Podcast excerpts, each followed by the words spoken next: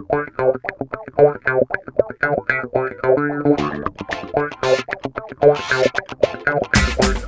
everyone, welcome to Open Door Philosophy, a podcast where a current philosophy major, that's me, and his former high school philosophy teacher, That's me.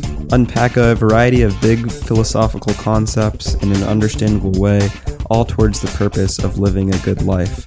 Welcome to episode 17, where we talk about the second category of normative ethics, which is called deontology or duty ethics. But before we dive deeper into that, Mr. Parsons, how are you doing?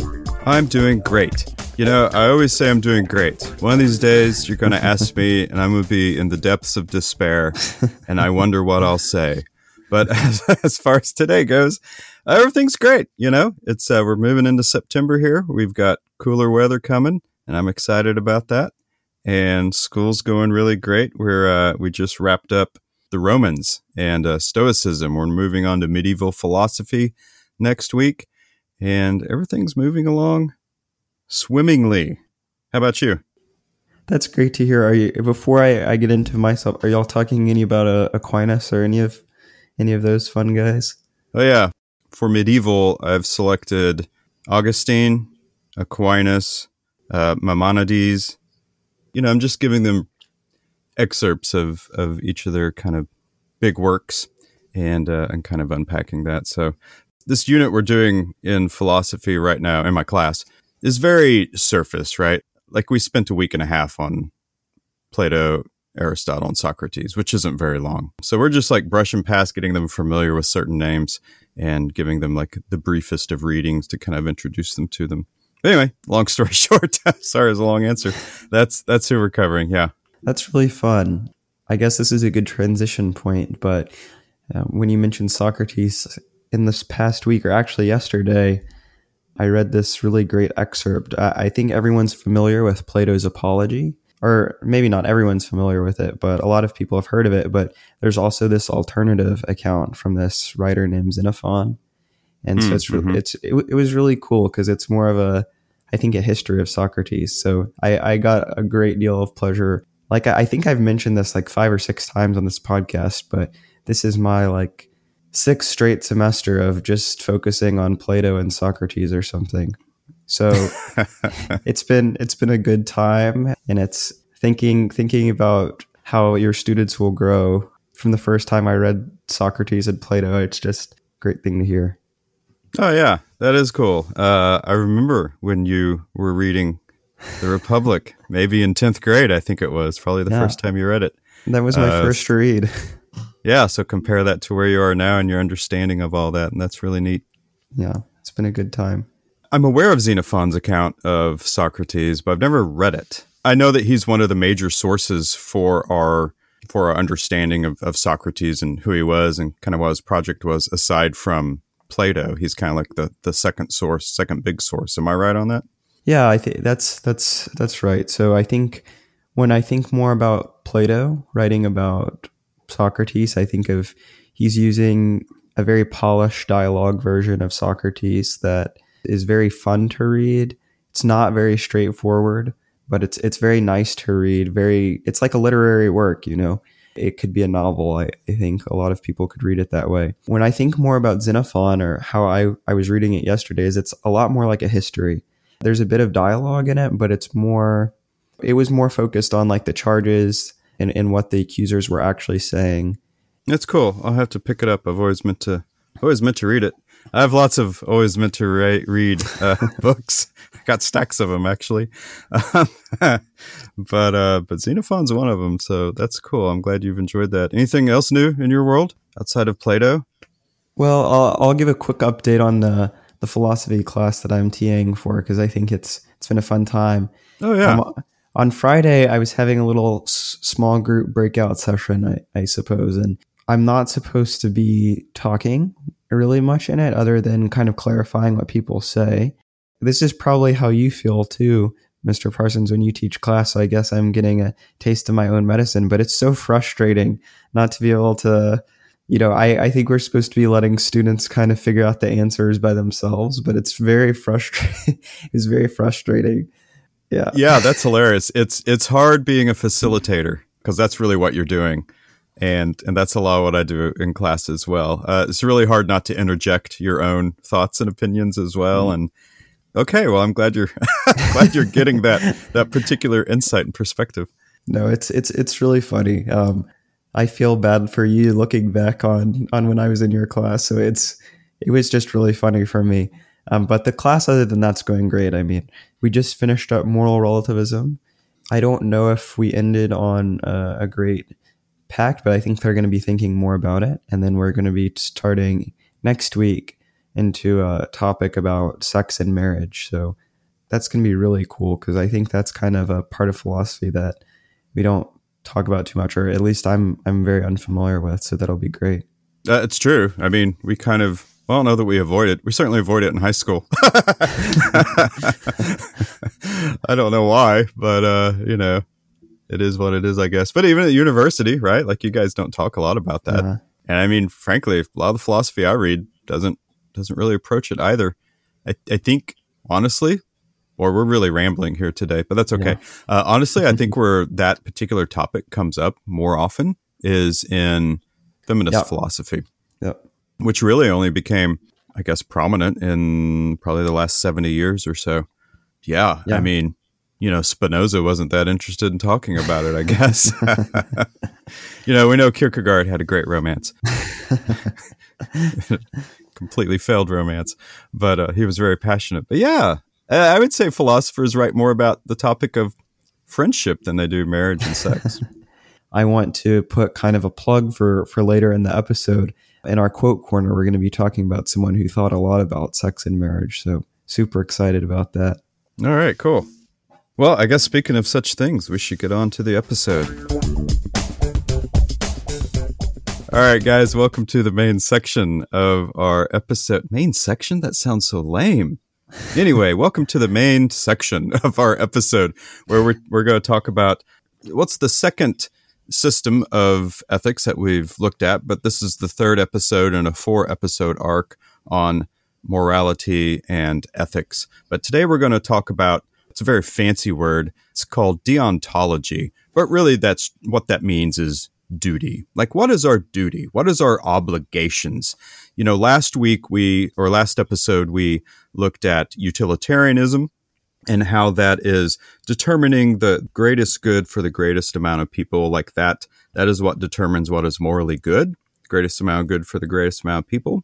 And it's very focused on consequences, right? Like ends versus means. Like the the ends definitely justify the means uh, with utilitarianism, but deontology, which was formulated by the German philosopher Immanuel Kant, deontology focuses on the actions themselves, not so much on the consequences. Is what you're doing good outside of what the results of that action will be? And he relates that to the idea of duties. But we'll also talk about something pretty, we'll also talk about something that's relatively famous uh, or well known called the categorical imperative, which will help us determine what is morally right and morally wrong. But before we get into all that, I figure we would talk about duties themselves. What are our duties? So, Andrew, you're a student in college. And so, what would you say the duties of a student are? Well, I think the first one that comes to mind is probably showing up on class on time, or probably showing up for class at all. I think that's a pretty good duty. What are what, what's a duty that you would you would see as a teacher? Oh, that I would expect of a student? Huh. Well, I'd expect for them to do their best. Mm which I know is is an ideal.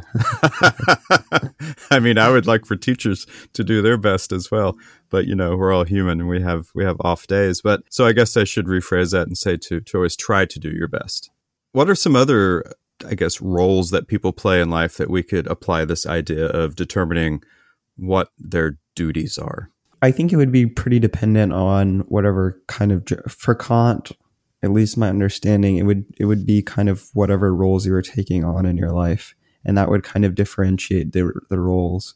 The roles for a son are going to look a lot different from the roles of a wife, and and so the roles that you're filling all have different duties that are kind of assigned to them. So, for instance, uh, let's use the example that I just used of a, a son and a mother. I'm not going to expect expect like a, a five year old son to take care of his baby sister or something like that, you know, or or to drive the family to church every weekend, right? Like I, I just don't think that's that's the job of a five year old child. Maybe some of his duties might be like to love his sister, to um, love his his parents and respect them. But when we would flip it on the flip side of someone like the the mom, you know, where we would expect something greatly different from her. We would expect her to provide and take care of her family, to be a good wife, etc. Am, am I missing anything in there, Mr. Parsons? No, I don't think so. I think the the work in this particular philosophical system is is identifying what those duties are for each role and and then how those are justified. For Kant, you know, the justification that our duties are not arbitrary. Like a spouse's duties is, are not arbitrary. It's not something we just make up. It's not based on relativism. Uh, we can determine what these duties are by using our reason. And so, if you're not familiar with Kant, this is going to be a very rationalistic approach to ethics and morality, as opposed to maybe utilitarianism. Although certainly an argument could be made that that's very rationalistic, but I feel like if we put if we're putting a lot of the emphasis on consequences, sometimes consequences we choose them because they will make us feel good, and so there's a little more emotion involved in that. Whereas Kant really advocated for a, a very rationalistic approach to the to the justification of our duties. Now, we do get into some difficulties here though, right? Like one of the phrases you used was the duties of a wife. Now, that could be a real hot button yeah. topic there. Lots of societal expectations come with that. They come with with any role, however, though, if you think about the duties of a son, the duties of a son in a very patriarchal uh, society might be very different than than one that's not, or certainly different cultures, East versus West, if we're to be very broad and generic. The duties of a son would be very different. The duties of a male and a female in society can be very different too. So the question is like, how do we determine those duties? So I found this example of a difference between someone who would classify themselves as a, a deontologist and someone who would be a utilitarian. So we'll just say Kant is the deontologist and Johnny is the utilitarian.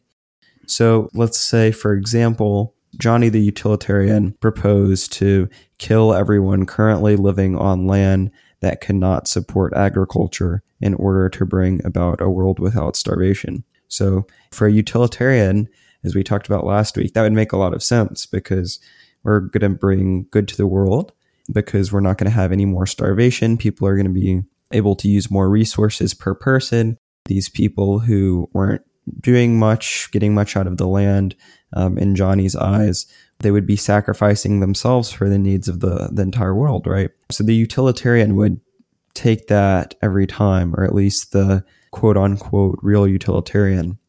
Now, a deontologist would disagree with this um, and I think many more people would as well, but we will just focus on the Kant the deontologist for this one. Okay. So uh, a deontologist would argue that this world without starvation was bad because of the way that it was brought about. So there's some kind of problems with these people just killing people for some kind of good end would not be good in the eyes of a deontologist. So why would it not be good? Yeah, so it wouldn't be good because so the action that's bringing about what's going to happen wasn't right in the eyes of a deontologist. So, like you just said a few minutes ago, we're not going to be focusing on the kind of ends of the situation. We're not going to be focusing on that world without starvation. We're going to be looking on the actions that kind of limiting starvation. So we're going to be focusing on, you know, the killings of those people. We're not going to be looking at how that could be justified in some way in the end. Um, when we take a look at that justification, is it, is it good to kill somebody? We'll see in a few minutes why Kant will say this, but uh, the answer is going to be no. It's it's it's not okay to just kill someone.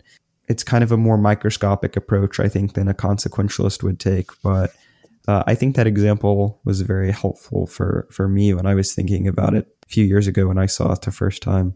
Yeah. So in that particular example, the action is, you know, we are going to kill some people who are not interested in promoting this new world order of agriculture, right? Now, of course, the consequence, I suppose, might be nice. Like everyone in the world having food is a very good thing, but we're not going to get there by this particular method because using a deontological approach, the action is what's important, not the consequence. So the action would be some people would have to be sacrificed. And for Kant, anyway, killing someone is wrong. That's always just wrong in his eyes no matter what the result is, right? So you could even take this particular example and apply it to, say, criminal justice, something like the death penalty. You know, a deontologist would say, you know, the action of killing a human being, even if they are a prisoner who has killed many other human beings, like that's not a justifiable action because killing someone is always wrong. Doesn't matter what the consequences. You might say the consequences like, oh yeah, we'll show people that truth and justice is important, and uh, and that we're having really strict enforcement of laws, and this will deter further murders in the future, and all of this kind of stuff. Uh, none of that matters, right? For a deontologist, what matters is do we kill someone, yes or no, regardless of context.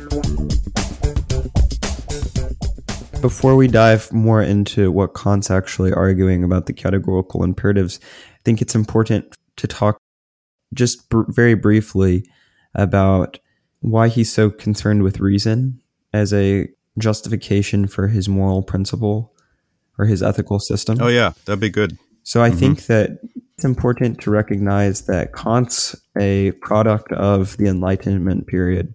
Yeah, so Kant was born in 1724. Kant was a baby of the age of reason so it, it makes sense. And a lot at this time, I forget if we've talked in other episodes about this, maybe um, in the first few episodes, but during the Enlightenment, it was a total dependence on reason. That's just how it was going at that time. So what Kant is proposing in his book called The Groundwork of Metaphysics of Morals is he's trying to provide a system, an ethical system that is grounded entirely in reason um, so that humans don't have to rely on a system that's given by God, supported by God, anything like that.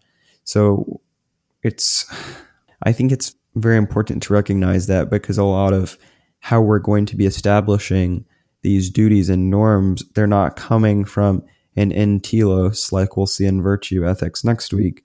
They're not coming from some arbitrary calculus like we saw last week they're really trying to come straight from reason and reason alone. Yeah, the Enlightenment philosophers saw, well, a couple of things are at work in the Enlightenment, right? Like we're coming into what some historians will call the scientific revolution.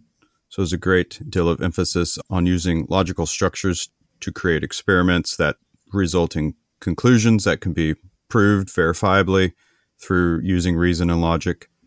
But we're also and I think this is sometimes lost in the Enlightenment story, Europe is also coming out of decades, if not centuries, of religious warfare between the Catholics and the Protestants. And that was also very emotional, if you will. Lots of lots of actions were justified due to their consequences.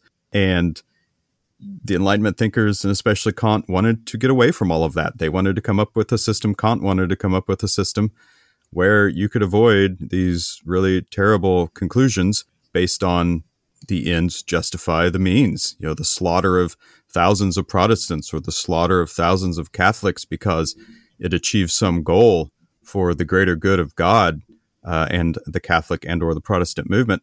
Like they wanted to get away from that idea, and so this is why you see, uh, in conjunction with the scientific revolution, this hyper em- uh, emphasis on reason during this during this time period. So Kant proposed in his ethical system what he called the categorical imperative. Now we know the word imperative means like you must do it, right?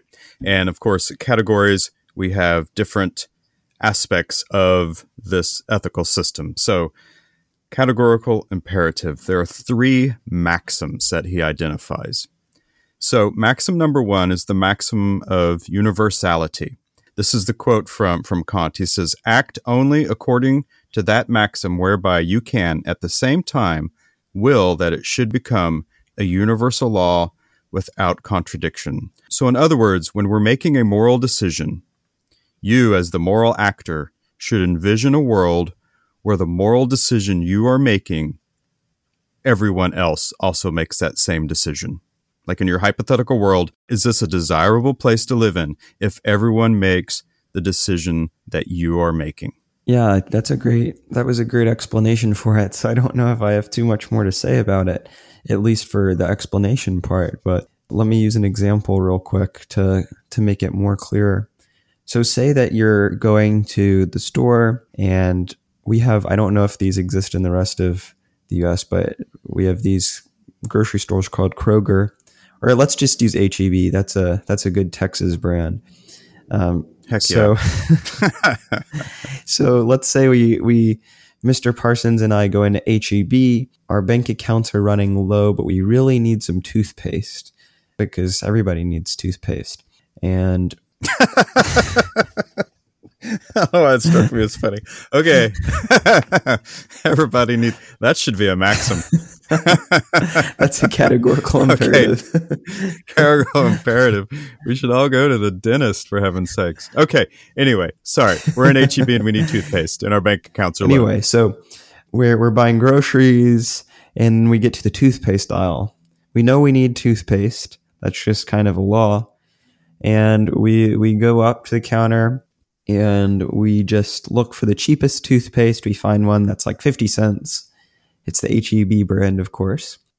And we just slip it into our pockets, right? So th- this doesn't really seem to be hurting anybody, right? So the the company's not really hurting. They've lost, you know, 50 cents worth of toothpaste. The the people at the register who are working there probably aren't going to get in trouble. I mean, it's 50 cents, right?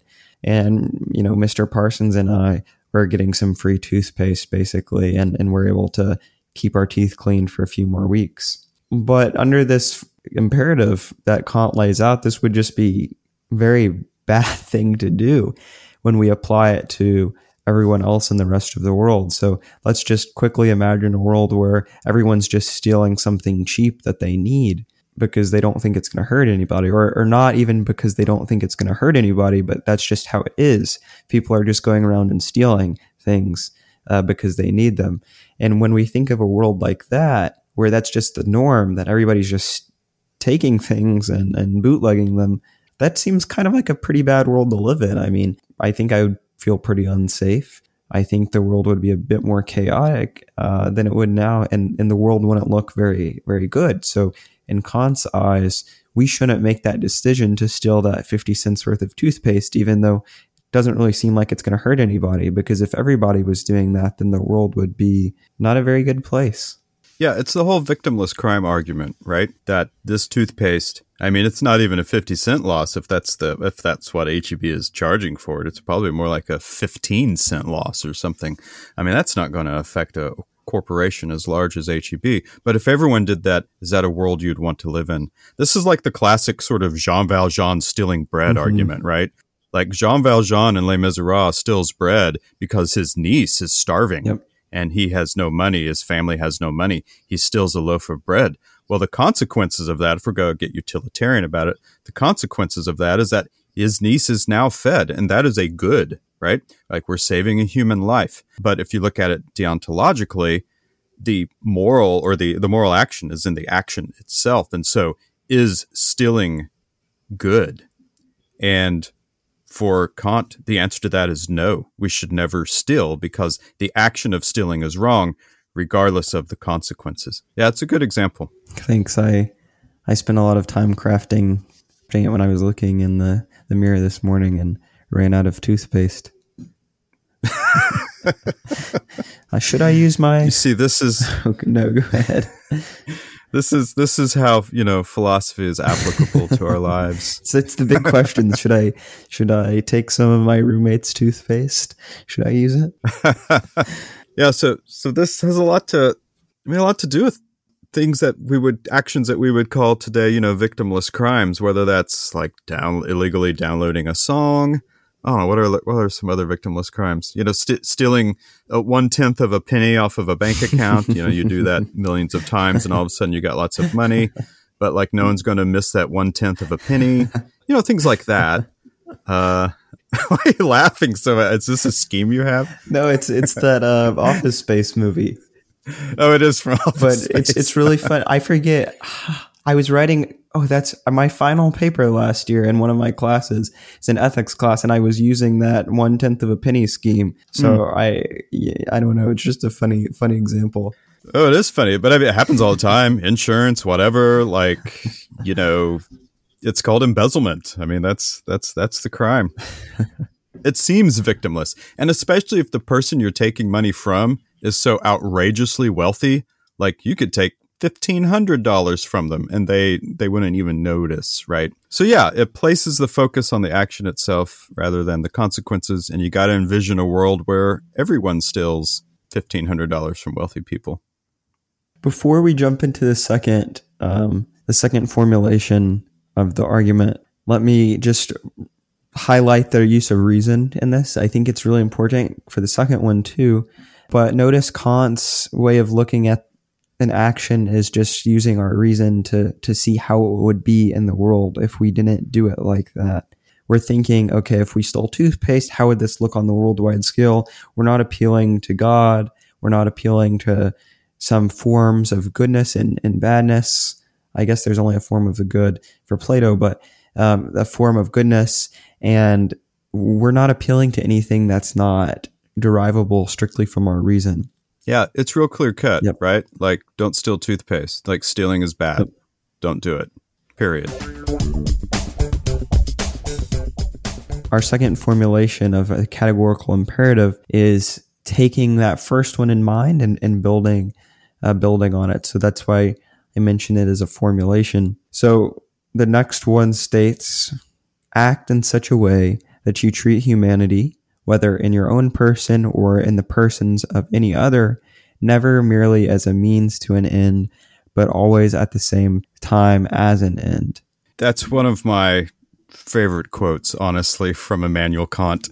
Whether I agree with deontology as a whole, I really feel that we should not manipulate people in order to achieve a certain end. Certainly, manipulation on a really insidious level, but maybe even in a rather innocuous level that's of manipulating people what might seem like in a very small way.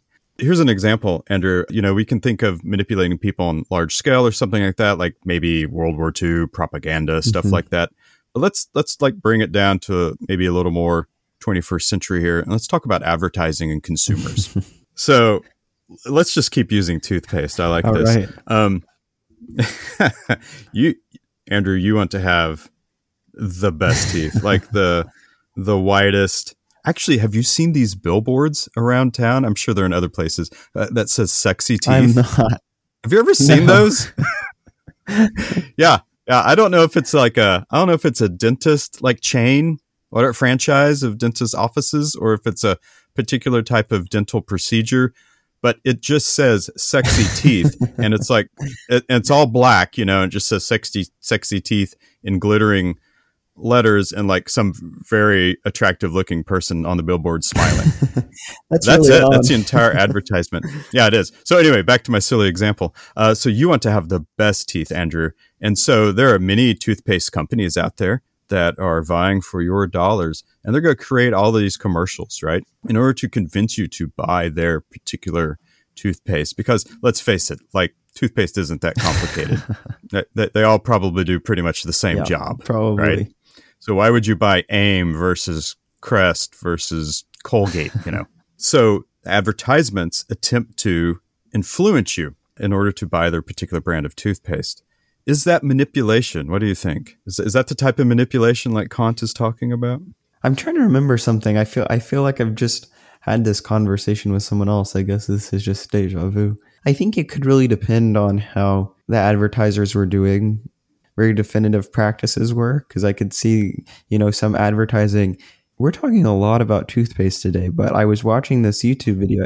It could it could be totally false, but it was like talking about how those charcoal toothpastes. I don't know if you've heard of them. I, I think they're kind of a big. Oh, I have heard, heard, of, of that. Them. It's kind of a new yeah, thing. It's, it's like a fad. I, I, at least I know a lot of people my age are all into these charcoal products. But it was some dentist talking about how you know these advertisements they've been showing like oh yeah if you put charcoal on your teeth for 10 minutes all the gunk's going to come away um, you're going to have really white teeth And the dentist was just like, yeah, this is just not true. There's no chemical basis in charcoal. If anything, it's going to make your teeth less white um, and just stain them. So you definitely shouldn't be doing this. And I was like, what is going on? You know, like I've I've heard this definitely before. I've seen these ads on on YouTube where I was watching that freaking video where it was like, yeah, if you just apply for 10 minutes and it's going to come off real easily. So in a situation like that, Kant's going to be like, yeah, you know, you're just using Andrew's uh, wish to become a, a teeth model for your own good,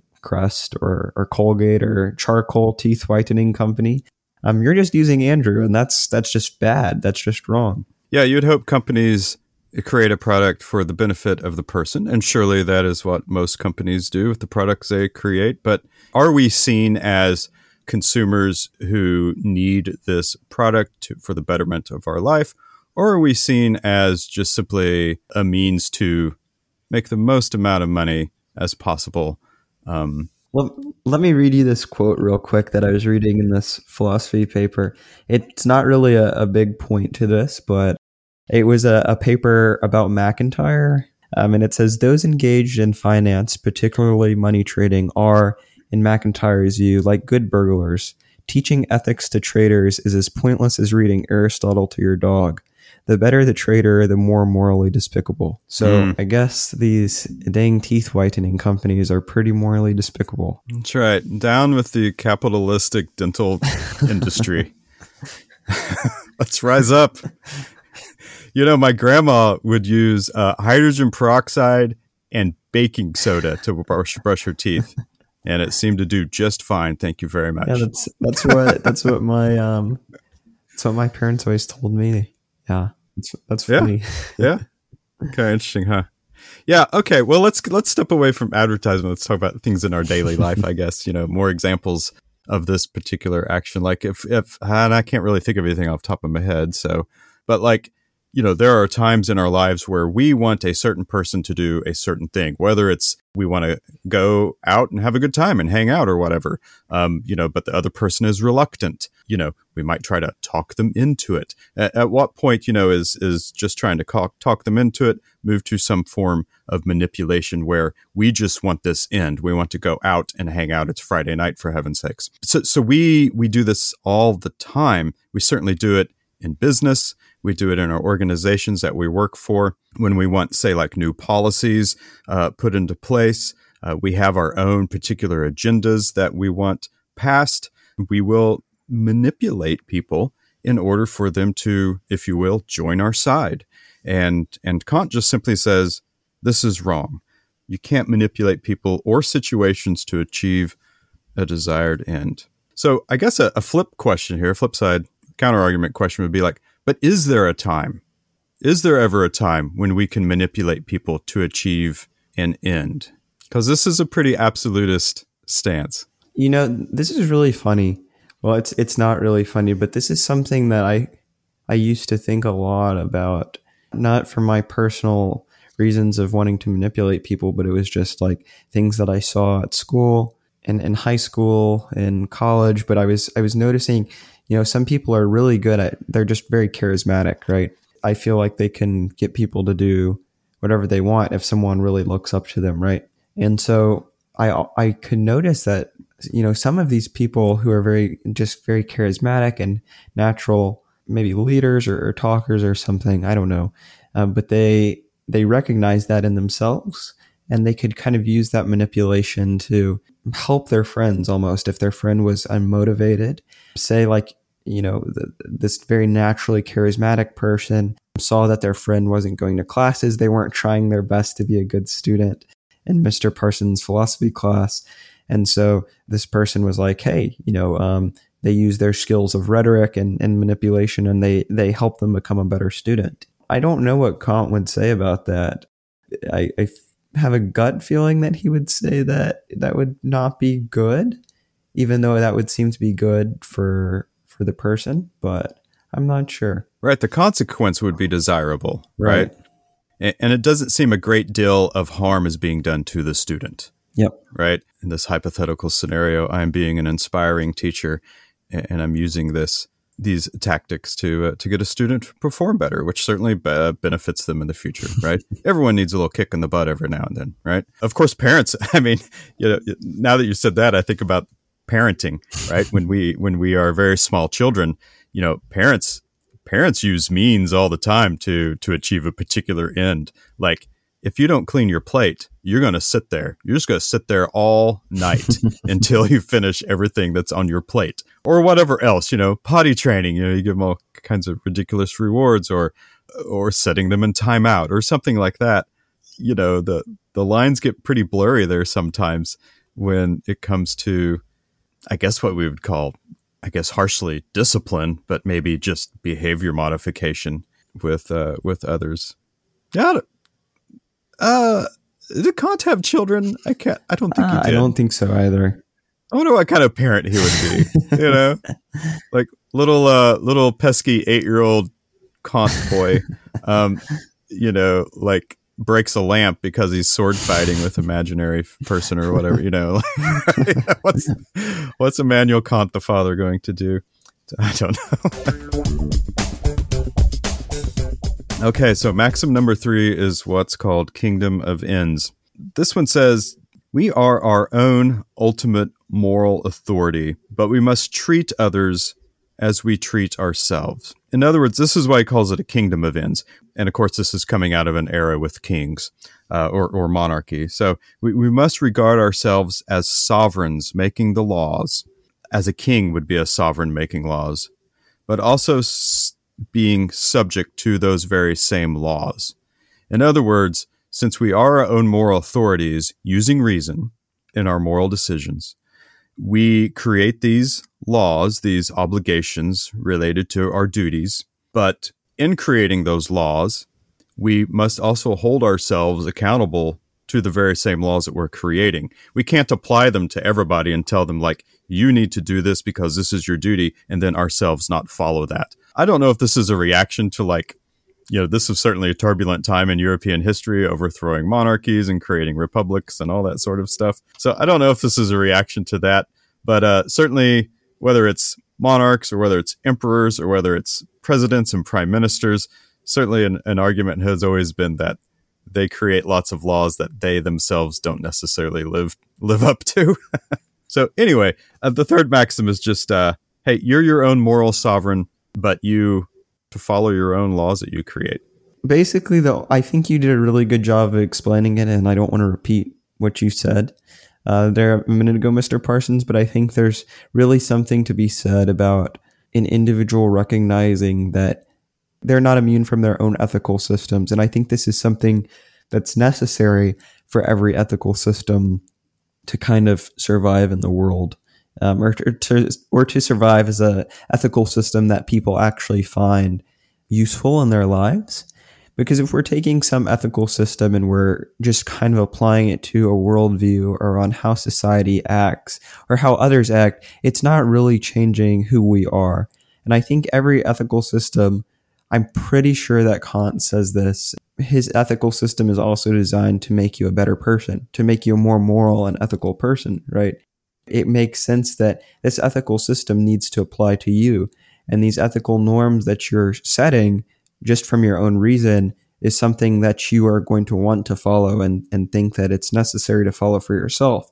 It can't just be something that I apply to Mr. Parsons and, and don't live by myself. So I can't say, oh, yeah, Mr. Parsons, when you need some toothpaste, you can't go out and steal. But when I go out to, to the store and I see some toothpaste, I'm like, yeah, you know, that's fine with me. I, I think uh, since I made the rules, I don't have to really follow them by.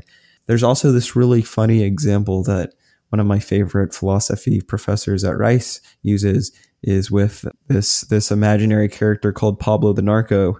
He's this narcotics operator or he sells drugs or something.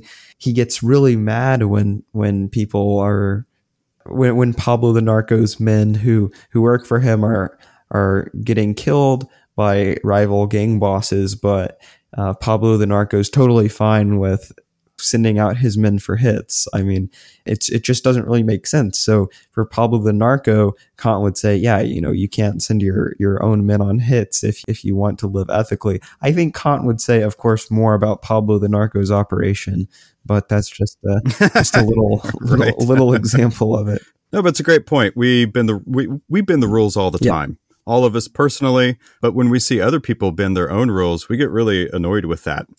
you know, we create all kinds of little excuses for ourselves of why we're going to like pilfer that 50 cent tube of toothpaste. But, you know, someone else, we love to point out people's hypocrisy. Politics, of course, is an excellent example, especially in the age of Twitter and uh, I don't know, just the internet where past videos or speeches that they made or whatever can be easily accessed by the public and then a politician will say something that's uh, opposite of what they said like 15 years ago and you know people will go nuts about it. Like we love pointing out people's inconsistencies and i think this is why you know again kant had such an emphasis on reason. Like if you just follow your reason you won't create all of these little micro excuses that you use in your personal life that you would expect other people that you would expect other people to to of course follow. So we've talked a lot about what duty ethics is and laying out Kant's points, but now of course we must subject it to the rigorous criticism stage of the episode where all of these ethical systems get blown to shreds. so I think that the first criticism that we have to talk about is one of where duties might be conflicting with each other. And I think this is really something that's quite apparent when you're just thinking about duty ethics for the first time. When I was using the example of the mother earlier and uh, her duties to, you know, her her children, I think the mother obviously has some duties that to her children that we could all kind of point out and that Kant would point out too. But let's say that the mother we'll call the mother Jill. We'll say Jill has a few other duties too. She has a few other roles which also carry their own duties with them. So Jill has a position at a huge bank in, in a downtown metropolis. And Jill is a finance trader, works very long hours, Jill has responsibilities in her job. You know, maybe she's like a, a manager of her company or CEO. Say Jill's the CEO of her big finance company. That comes with a lot of duties and jobs, right? Like she has to go to board meetings. She has to make sure her team is doing well. She has to check up on them. So Jill has a, a wide variety of expectations with her job as the CEO, right? Like the board places a lot of, she has to go to board meetings. Jill has to uh, meet with investors, et cetera, et cetera. So let's say that Jill also, as, as a mother, has the responsibility to, I don't know, spend time with her children. I think this would be pretty evident as a as a duty. Um, so let's say that Jill's duty is to spend this is arbitrary, but spend five hours a week with her children. Uh, seems very low, but you know whatever. So let's say that a few weeks go by and Jill's able to spend zero hours a week with her children. How are we supposed to weigh these roles against each other under Kant's understanding and critique of um, other ethical systems, which do provide more of a ability to weigh two decisions, like utilitarianism last week, which one's going to bring the most good? So I think that's a, a pretty firm criticism of deontology? How are we supposed to weigh different roles and different duties of each other? Yeah, it can certainly get complicated. I think in everyone's lives, uh, as a duty as a child or a duty as a student, or a, uh, yeah, I, I, can imagine other probably very difficult professions like law enforcement or uh, or being a medical doctor and an ER or something. There are probably some times where you have conflicts of duty, right? Like you're supposed to care for a patient, but you're supposed to care for all patients, and so yeah, conflict of duties I think is big one when when we're not trying to consider context. Sometimes context is important. No, I totally agree. I think that's that seems to be true, yeah. And maybe that brings us to like another criticism is is that deontology can sometimes be considered morally cold, mm-hmm. right? Like it it's so rational. It's it's just so doesn't consider the consequences that the person just comes off being a, a cold hearted jerk. You know, if we go back to Jean Valjean and stealing the bread, uh, maybe we would come up with a different system that we might be able to provide bread to his niece. But nonetheless, Jean Valjean needed to feed his niece. She was going to die. Do we just not consider that? You know, Jean Valjean infamously was put in prison for many, many years, uh, you know, because he stole bread. That's a fictional character, but it certainly happened in France during those time periods. And so, do we just not consider the context of this young child's life who's going to die if she doesn't get some nutrition? And and that's that's where it sometimes comes off as as being seen as morally cold. And I think the that one of the last objections I think we had was something you kind of mentioned in there. The, the context is just kind of hard in utilitarianism to, to weigh a situation out, right? So you were using the example of the bread with, I think deontology doesn't consider the situations many types of uh, in all systems right it's it's can only be focused on the action itself it's not focused on the consequence the situation the end or whatever yeah and all this leads to just this comparison between utilitarianism and, and deontology. Like, I get it. Sometimes context is important. Sometimes it is. But I also get that considering context, sometimes we make excuses and we do things that maybe we shouldn't do in order to achieve a particular end. Therefore, we should only consider things from a rational standpoint in what our actions are. But in doing that, sometimes horrible things happen because you haven't considered context. And you sort of end up in this feedback loop where uh, you know you bounce back and forth between deontology and consequentialism. But the problem is and what these guys were trying to solve is that we should have a consistent way to determine what is morally good and and not morally good. And it seems like sometimes utilitarianism is a good way and sometimes deontology is a good way but neither are good all the time in all situations. That's my take. Well, that's all I have, Mr. Parsons. Do you have any anything else you want to add to to this? No, I think that's it. I think we've uh, I think we've subjected Kant to our scrutiny. so uh, it is now time to uh, subject something else to our scrutiny, which is a quote. So let's head over to the quote corner. All right, everybody, welcome to the quote corner. Really excited for this week's quote because it's of a philosopher who I've just recently been getting into. This is a 20th century philosopher named G.E.M. Anscombe. She was a student of Ludwig Wittgenstein and a very famous virtue ethicist, revival virtue ethicist, and a very, very famous Catholic, 20th century Catholic philosopher. So um, I'm super excited to be sharing her on this week's episode. Um, fun fact before we jump in, I just think this is really cool. So she was at Oxford and she has these very famous debates with C.S. Lewis, the guy who wrote Narnia and other Christian works. She just totally destroys him in all of these debates. It's it's quite funny so C.S. Lewis he has this argument against naturalism um, that she just destroys. We can go into that in another episode, but it's really funny because um, I don't think she gets quite the credit she deserves, even though she's great. And C.S. Lewis is such a famous figure in both the world of Christian philosophy, philosophy as a whole, and also just pop culture too, right? Like Narnia is such a famous book. So I, I just think it's uh, she deserves some more praise and, and credit. So, anyway, uh, without further ado, this week's quote is It is not profitable for us at present to do moral philosophy. That should be laid aside at any rate until we have an adequate philosophy of psychology in which we are conspicuously lacking. And this is Anscombe from her book, Modern Moral Philosophy. So, Mr. Parsons, first pass, what do you think?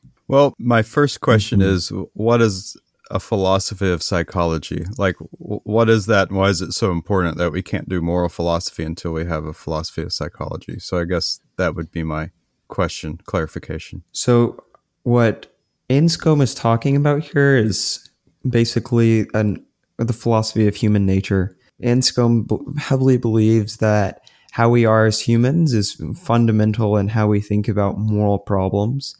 And so I think her argument that's that's going to be coming up in later in this book. This is just from the introduction.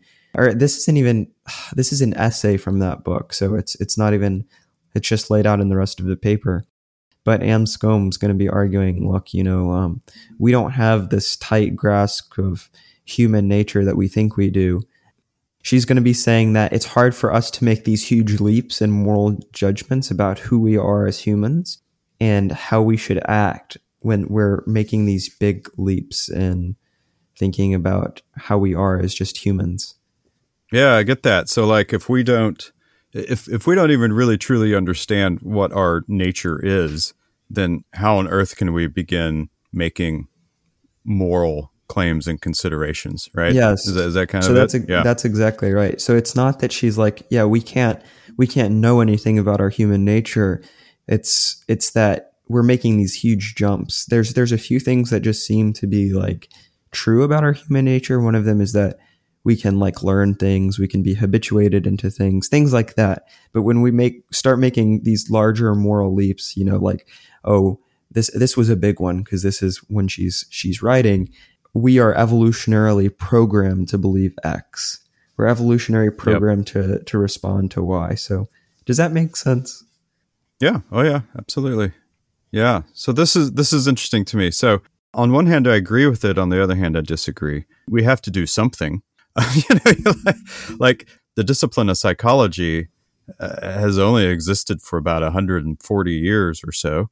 And certainly we were making claims about what human nature was before then. I mean, we can go all the way back to Aristotle, and he was talking about what human nature is.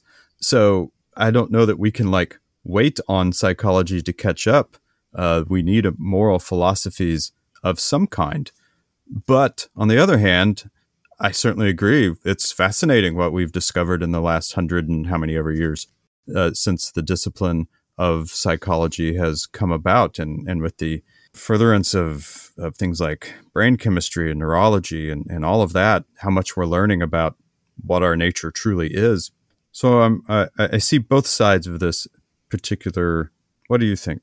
Well, for those who don't know me personally, I I'm, I'm just going to give a quick disclaimer. I despise psychology. I, I really, I really just despise it. I think it's a point. I, I don't even consider it. Sorry, if people are, well, maybe I should be a little nicer. Um, I don't think much of psychology is grounded in science, or at least I'm talking about psychology that's done more with studies of humans, not with um, more of what I would consider like neuroscience or cognitive science. But okay. I think like there was this really interesting article, scientific article. It was a meta study of um, these very famous psychological studies, many of them that are on like Psych 101, AP Psychology, these, these very famous landmark experiments. And um, this meta study tried to replicate these studies and found that um, it was less than, I can't even remember, it was just an astonishing low reproduction rate. So we've been making all of these judgments about, oh yeah, you know, babies can't do X, babies can't do Y for for decades now. And, and it's become kind of something we just kind of accept as an axiomatic truth in our society um, that we are like this we are programmed like this but psychology has not yielded any true ground into these actually in any scientific manner so when i'm reading this quote I think it's more along the lines, in my mind, of like, you know, we have this very programmatic approach to science, of uh, philosophy of science that we've taken very seriously for the past 400 years. We need to apply this to psychology, and then we're going to start being able to actually get some results. And then we can start making more concrete judgments. Sorry, I just, I. No, I love it. no, no, there won't be any there won't be any uh, controversy related to those those particular statements. wow, I've never heard you come so strong. Yeah. I like it.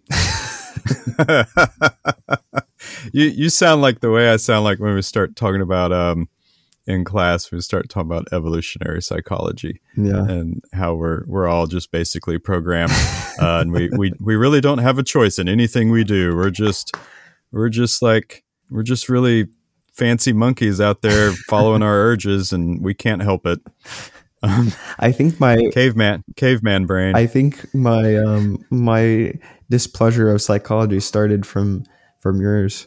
I don't I don't know. oh oh well uh i guess i'll take credit Uh, you were so absolutist in your condemnation I'm I'm sorry. I I just had to get it off my chest. That's okay. It's okay. I hope you feel better. Well, I I, I imagine how you're gonna. I have a lot of pressure now. On No, no, no, no, This no. quote. Please don't. Uh, I'm gonna give this quote three and a half stars. Yeah, I'm. I think I'll I'll give us um. I for the quote itself, just because it's quite selective, I'll give it three stars. Um. Oh, Yeah. So I, well, that's really surprising. Okay. the reason I'm giving it three stars is because I, I don't think it's not profitable for us to, to do moral philosophy. I think it obviously is. And I think if we were, were reading the entire paper, I would give it higher. But just the context of the quote, Anscombe is being vague to support her larger point in the end that virtue ethics are are the only ethical system that we should follow. Yeah, just just the quote itself is not. I, I'm not a big fan. Okay.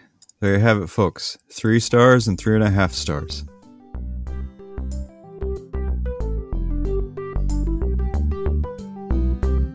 Okay, that's about it, everybody. Thank you for spending your valuable time with us today. We'd love it if you would leave a positive review and hit that subscribe button wherever you listen to podcasts so you'll know when new episodes drop and pass it on to your friends so they can start making right choices in all of their actions. I would say it's their duty to pass it on to their friends. We'd love to hear from you. If you'd like to tell us what you think of the show, have a question you'd like for us to discuss, or a philosophy quote you'd like for us to rate, please email us at opendoorphilosophy at gmail.com. You can follow all the philosophy on Twitter, Instagram, and our website at opendoorphilosophy.com, where you can find many things about the show, including our book lists. Thank you to Kevin MacLeod for the free use of his music we use in the intro and outro. Thank you for listening, everyone. We'll see you next time. And remember, when your life seems in need of some philosophy, the door is always open.